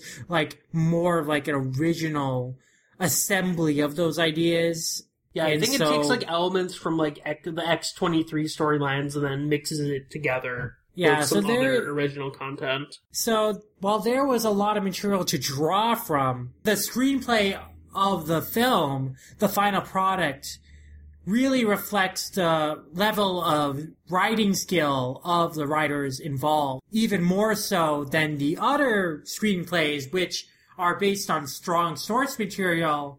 And while those writers did bring that to life for a screenplay, like I think Logan had, you know, to go the extra mile since it wasn't like directly adapting its source material, but like assembling a new story out of it. Yeah, and I'd, I'd agree with that. So let's move on to talk about a best original screenplay. We've got nominated are The Big Sick, written by Emily V. Gordon and Kumail Nanjiani. Get Out, written by Jordan Peele. Lady Bird, written by Greta Gerwig. The Shape of Water, screenplay by Guillermo del Toro and Vanessa Taylor, story by Guillermo del Toro, and Three Billboards Outside Ebbing, Missouri, written by Martin McDonagh. I'd probably have to give this to Get Out. Hmm. These are all pretty strong screenplays. I haven't seen The Big Sick, so I can't. I've heard really good things about The Big Sick, but I still Yeah, I also I it. also have heard really good things. I know Brad Jones really liked it. Yeah, I, I mean, I like uh, I like Nanjiani as an actor, so I, I'd assume that his screenplay writing is probably pretty good too. Yeah, I think these are all really well written screenplays, the ones that I've seen. But I guess I will have to agree with you, Willard. Get Out is probably the most original of these screenplays. Yeah, I feel Get Out just does a great job of I think like really kind of taking all these elements together, kind of the like action you really want from like a thriller, the tension, the kind of just overall tone of a horror film, but t- then taking a twist on it and adding these elements, kind of like these themes about racism and really kind of uh, I guess flipping flipping a switch of sorts to kind of make its own unique more unique spin on what a horror film is. Yeah, it was one of the most effective horror films for me in a while because it was rooted in something that felt very real. And honestly, another great strength of the screenplay is that it is very funny. Oh yeah, I mean it's it's Jordan Peele, like yeah, He has a great sense of humor. Yeah. Jordan Peele has always, I think, had like a great talent as a comedian. I mean, if you remember Keanu from like I think, geez, 2016, that that, that film was hilarious, and his stand up mm-hmm. stuff and just stuff that he's done for Comedy Central and all that stuff has all been great. Yeah. So yeah, I guess we're both in agreement that Get Out should win. Yeah, Then let's move on to Best Supporting Actress. And the nominees are Mary J. Blige for Mudbound as Florence Jackson, Allison Janney for I, Tonya as LaVona Golden, Lesley Manville for Phantom Thread as Cyril Woodcock, Laurie Metcalf for Lady Bird as Marion McPherson, and Octavia Spencer for The Shape of Water as Zelda Delilah Fuller. Hmm. This is a tough one for me. I'd, I'd say maybe I'd have to give it to Allison Janney in I, Tonya. For Tonya's mom, Yeah, for Tonya's mom. She was a very well acted character. What did you like most about her? As a performance. I think I just really liked how she kind of just stuck to the. She just hit it really like well. The like whole like kind of just like kind of stuck up like uh, shitty mother mother type. Uh, I guess I guess stereotype character, and I, I feel like the comedy bits with her. Her two were also just really good. But at the same time, you could also really tell that, oh god, she really is a terrible person. hmm Yeah. I, I mean, the character is great, and I think the performance is great. but I don't know if it's the strongest one.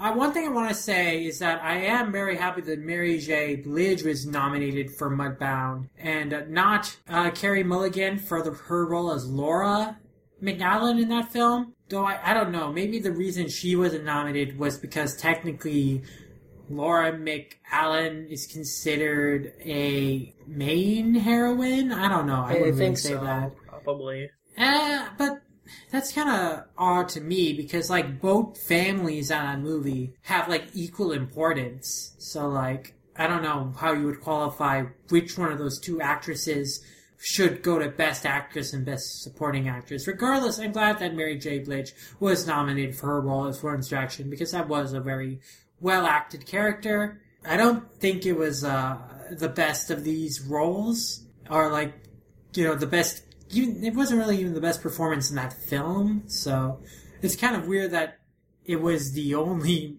uh, performance nomination from that film because, like, man, I would think that uh, Jason Mitchell's role as Ronsel or Garrett Hedlund's role as Jamie McAllan, or yeah, I, I would think those would be the ones to choose. I don't know. In any case, I, I actually think that Best Actress should go to Laurie Metcalf for Marion McPherson because I think that was a very interesting and nuanced character that was really brought to life and ex- expertly like portrayed in a way that felt real by McPherson. Because with LaVona Golden, you know, that felt like a caricature. Like it was an entertaining caricature, but it felt like a caricature. And then all the other characters, Cyril, Flora, and Zelda, they were interesting people, but they weren't necessarily real feeling people. They were like, they still felt like characters, but Marion felt like a person to me. Like that felt like a real mother to me. And I think that Laurie Metcalf really, really brought that role to life and made it like, you know, because Lady Bird's relationship with her mother is one of is the central thesis of that film. It's like the main relationship.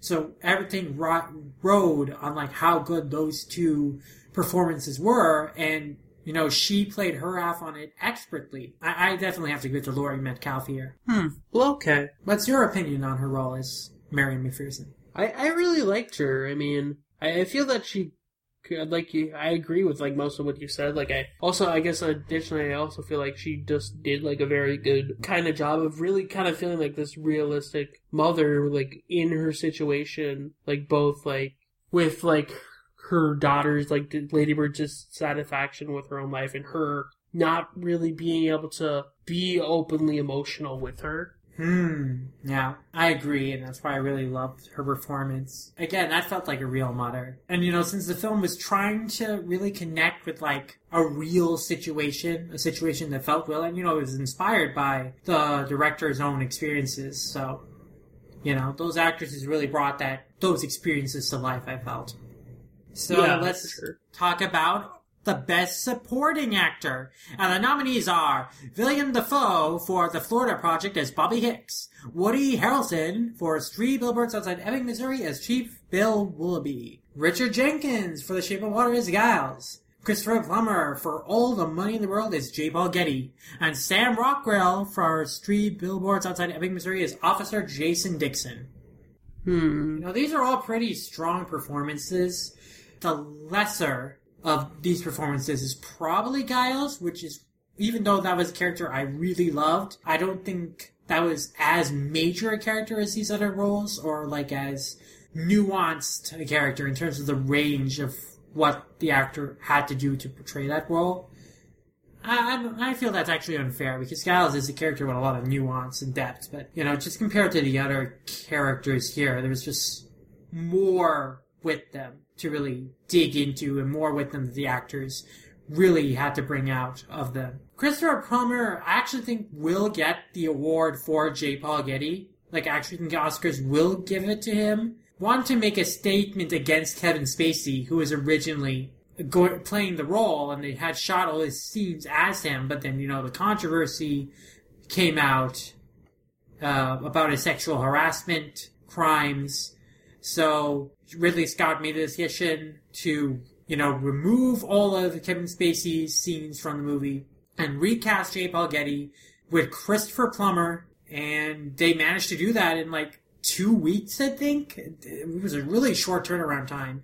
So just for that incredible accomplishment alone, for salvaging that movie that would have been box office poison otherwise, if it had retained Kevin Spacey after that controversy, I think the Oscars are going to award Christopher Plummer for that accomplishment, and especially to make a statement against Kevin Spacey. If only You know. all the money in the world was actually a good movie. Yeah, I didn't care for all the money in the world, but I will say that I do think Christopher Plummer was good as J. Paul Getty, and I wouldn't be disappointed if he won uh, Best Supporting Actor because he did the role very well. Yeah, I guess personally my favorite among these, I guess, is probably Sam Rockwell as Jason Dixon. Yeah, even though I had problems with that character, like Sam Rockwell's performance as Dixon was really, really incredible. He really brought that role to life in a major way. Yeah, And- and I mean, I also really liked Willoughby as well. And it's uh, it's Yeah. kind of surprising to see that Three Billboards got two different supporting actor nominations. I don't think it's very surprising because those roles are just so standout performances. Hmm, I mean that that is true, yeah. But uh, I'd say if it, if it was between Woody Harrelson and Sam Rockwell, I'd have to give that to Sam Rockwell. And that's a pretty good choice. And, you know, maybe he will win it. But I'm going to choose actually Willem Dafoe. Because even though I have a lot of problems with the Florida Project, Willem Dafoe's role as Bobby Hicks was my favorite thing about it. that was a very fascinating character. And, you know, the way we see him, like, both, you know, have to be harsh with these, his his tenants and you know have to deal with these kind of annoying kids but also stand up for them and try to protect them in his own way i think it was a really really fascinating role and i think willem dafoe really expressed that range and he was my favorite thing about that movie so just because I loved, I really liked him so much in that movie, and he stood out to me so much because he was the thing I liked most about that movie. I'm gonna give him my nod for best supporting actor. But I do think that both Woody Harrelson and Sam Rockwell were really incredible for their roles as well. But I also think that Christopher Plummer is the one who will actually win because that just makes sense in terms of like the Oscar making a statement and whatever. Yeah. So I guess next category. Moving on to the best, the best, the top four categories, aka the categories people care about the most. and we're gonna start with Best Actress. For nominated for Best Actress are Sally Hawkins for The Shape of Water as Elisa Esposito, Frances McDormand for Three Billboards Outside Ebbing, Missouri as Mildred Hayes, Margot Robbie for I, Tonya as Tonya Harding, Saoirse Ronan for Lady Bird as Christine Lady Bird McPherson, and Meryl Streep for The Post as Katharine Graham. So the lesser of these roles, I feel, is Meryl Streep's role as Katharine Graham because you know Meryl Streep, she has like the most Oscar nominations in history or whatever. I think like whatever she does, they give her a nomination. And Basically, you know, she was point. fine as Katharine Graham, I guess, but it's not like a standout role for her. Yeah, I mean, The Post, in my opinion, was just kind of like one of those middle of the road movies. Like, it, it's good, but it's not like particularly like Yeah, I amazing. think it. I didn't think her performance in particular really added much to that movie. I Yeah. think they could have actually uh, gotten someone better than her to play that role, but I don't know. Maybe. I mean, I guess like I, I really like Tom Hanks in that movie. Yeah, yeah, Tom Hanks was good. He was my favorite part about that movie. Yeah, Tom Tom Hanks is what sells that movie for me. Yeah, Mer- unless- Meryl Streep was like okay, but I don't know. It's not really anything. Yeah, it's a shame since like she should have been the main character of that film. It should have been about her, but it, It, it's not really. It's more about Tom Hanks. Yeah, you know, there's some problems with that movie. Yeah. But in any case, hmm, this is a hard one because for me, I think the other four contenders are really, really good. I mean, Sally Hawkins, because she's depicting a character who is mute and has to communicate through body language, I feel like there's just so much work required of that. And I think she just did it expertly. But at the same time, Margot Robbie as Tonya Harding makes that movie. Her performance makes Yeah. that film. And Frances McDormand as Mildred Hayes also kind of makes that film in its own way too. I mean, not as much as Margot Robbie as Tonya, but what's your opinion, Relord? This is a tough one because I like all the remaining four. Maybe I'd have to give to Sally Hawkins simply because, like you said, she's playing a mute character and just conveying all the emotions and all the just things that her character is feeling is just so much more difficult. And she and she pulls it off like fantastically. Man, I totally agree with you, but man, a a lot of these actresses actresses would be well deserving of an award. I think I will give it to Tonya Harding. I, I will give it to Margot Robbie as Tonya Harding because I really do think that she made that film. Like more than any of these other actresses, I think that that film would be so much lesser. It would not work if it, Margot Robbie hadn't been as good as she was as Tonya Harding. So I'm gonna give it to her. Mm. And now we go on to Best Actor.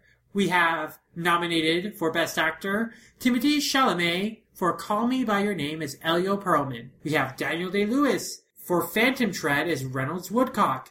Daniel Kaluuya for Get Out as Chris Washington. Gary Oldman for Darkest Hour as Winston Churchill. And Denzel Washington for Roman J. Israel Esquire as Roman J. Israel. I have not seen Roman J. Israel. I heard that it is not a very good movie. I'm sure Denzel Washington is fine in it.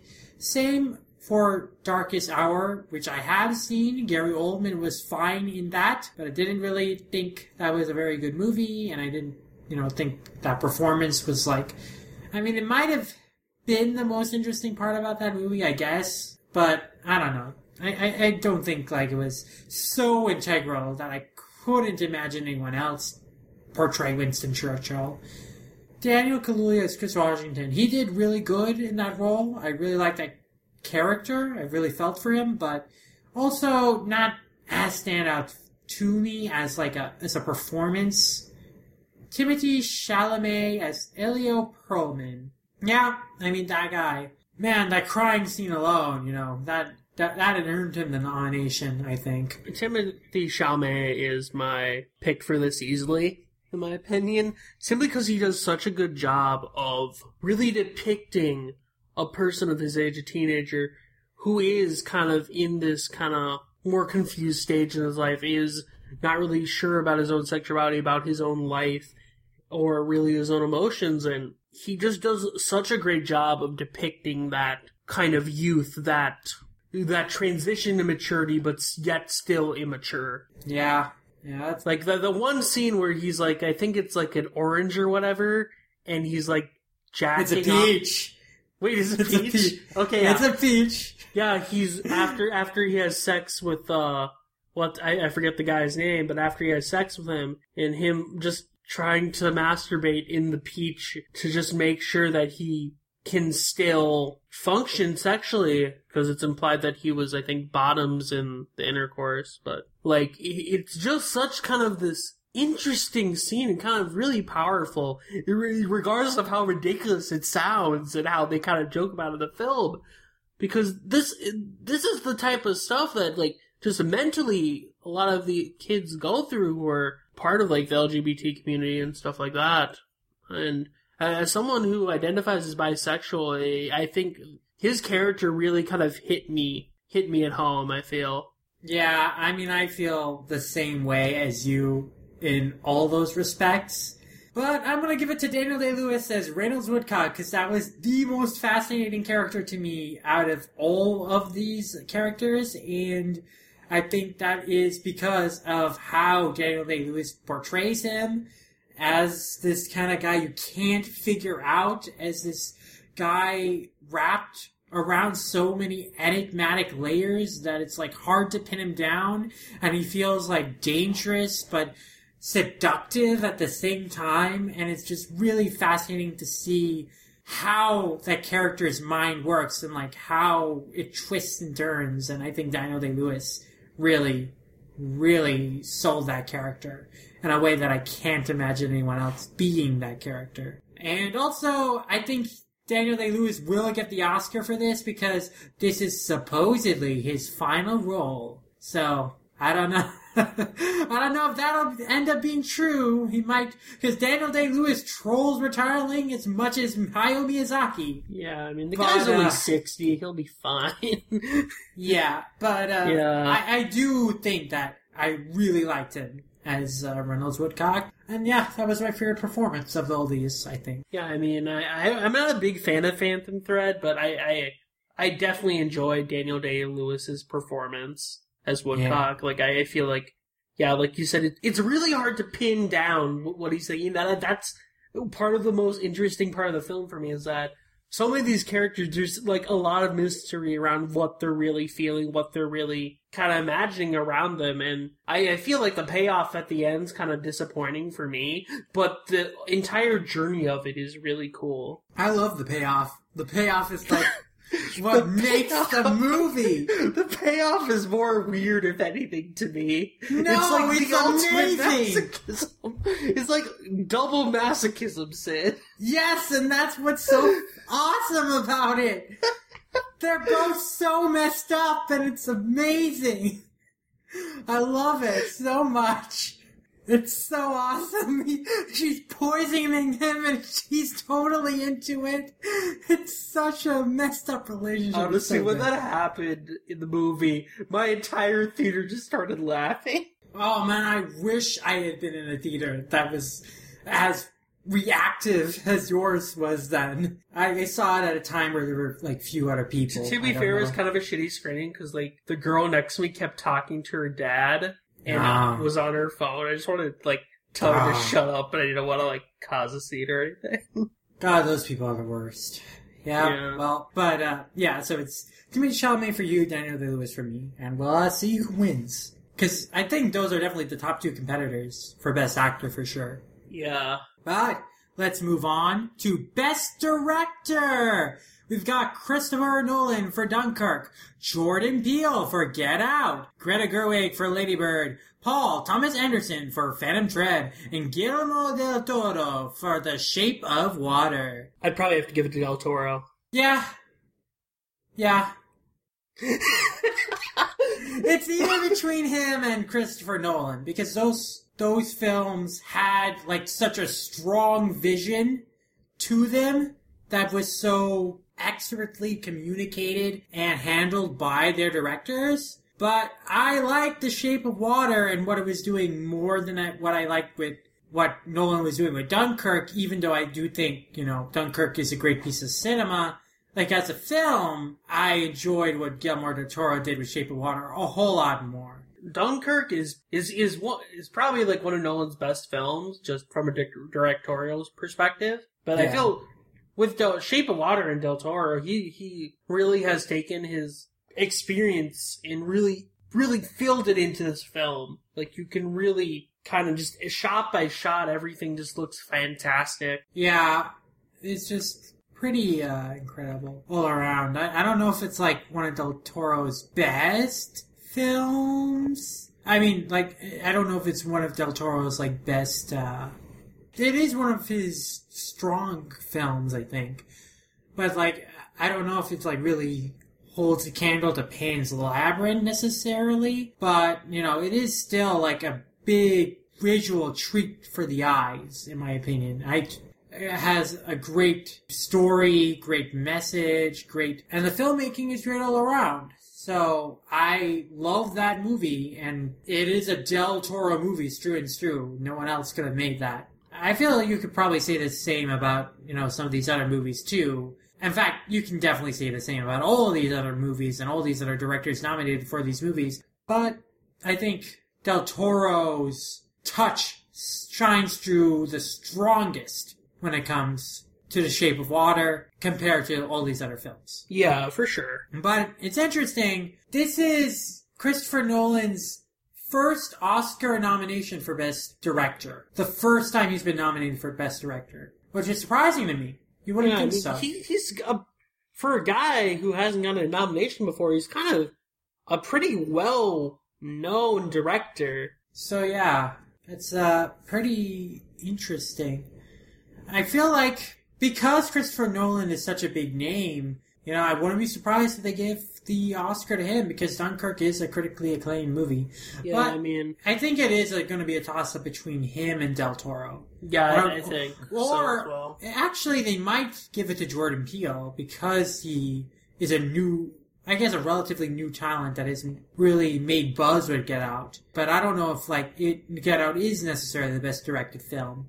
So Yeah. that'll be interesting to see what they do here. I kind of want Jordan Peele to win the best director because Monkey Jones promised that he is going to delete his YouTube channel, or at least his Monkey Jones 2 YouTube channel, if Jordan Peele wins Best Director. So I want that to happen just to see him go through with that. Yeah, that that would be pretty cool. hmm I think he also said that he would delete E. Rich's YouTube channel if Logan won Best Adapted Screenplay. So I guess we'll see when it comes to that too. making uh making pretty do or die bets on these nominations here. That Monkey Jones. That's why we love him. Monkey Jones is gonna break your bones. He knows what he's talking about. He's got stats, you know. But anyway, we finally arrived, V Lord, at the number one category, the category everyone talks about, the category everyone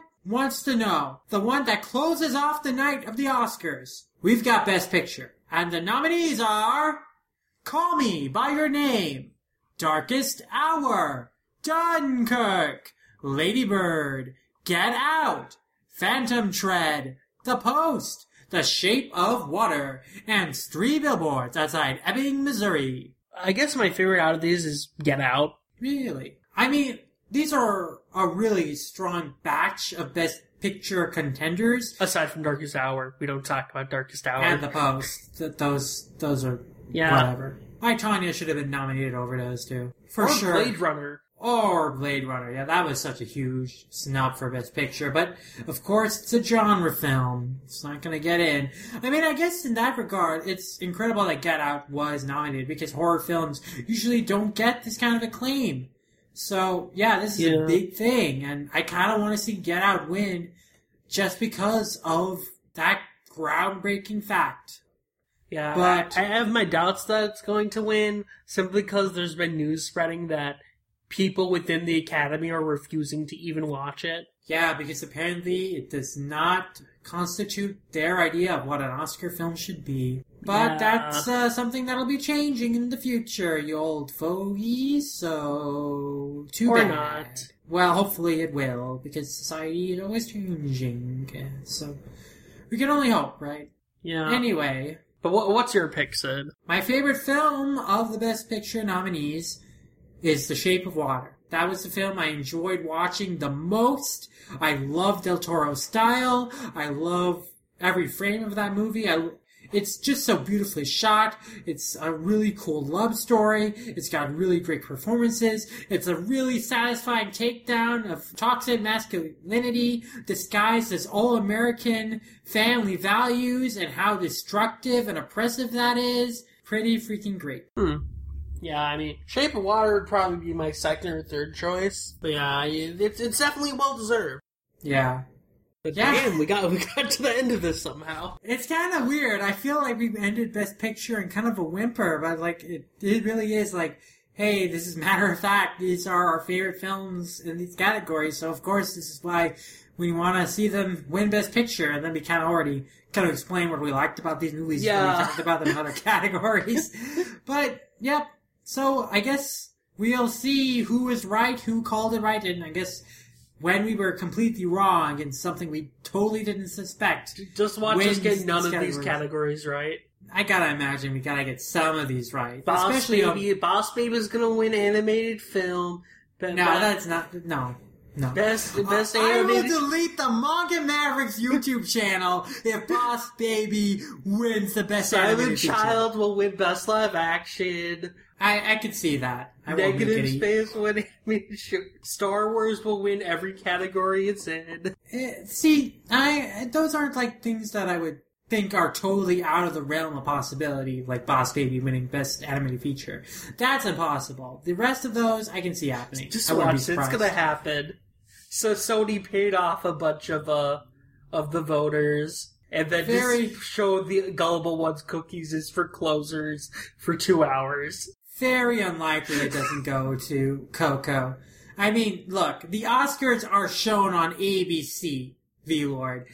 Disney has kind of a stake in this thing.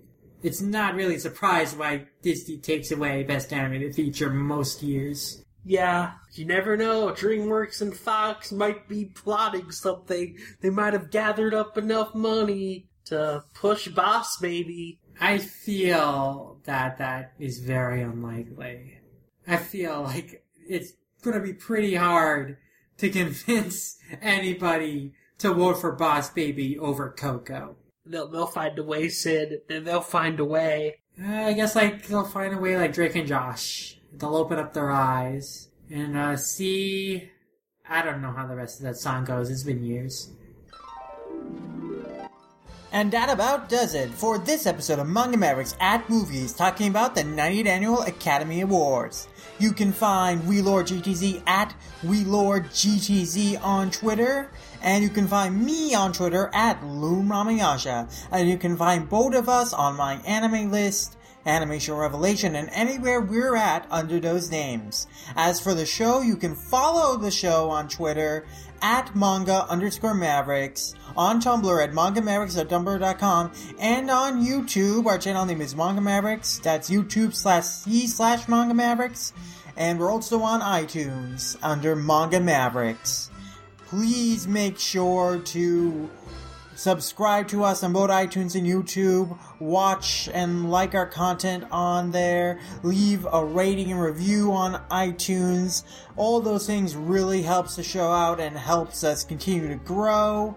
And you can also follow us, of course, on all-comic.com, which is where our podcasts go up first. That about does it for this episode. We'll see you next time as we give our thoughts on what we think are the true best movies of 2017. So until then, sayonara!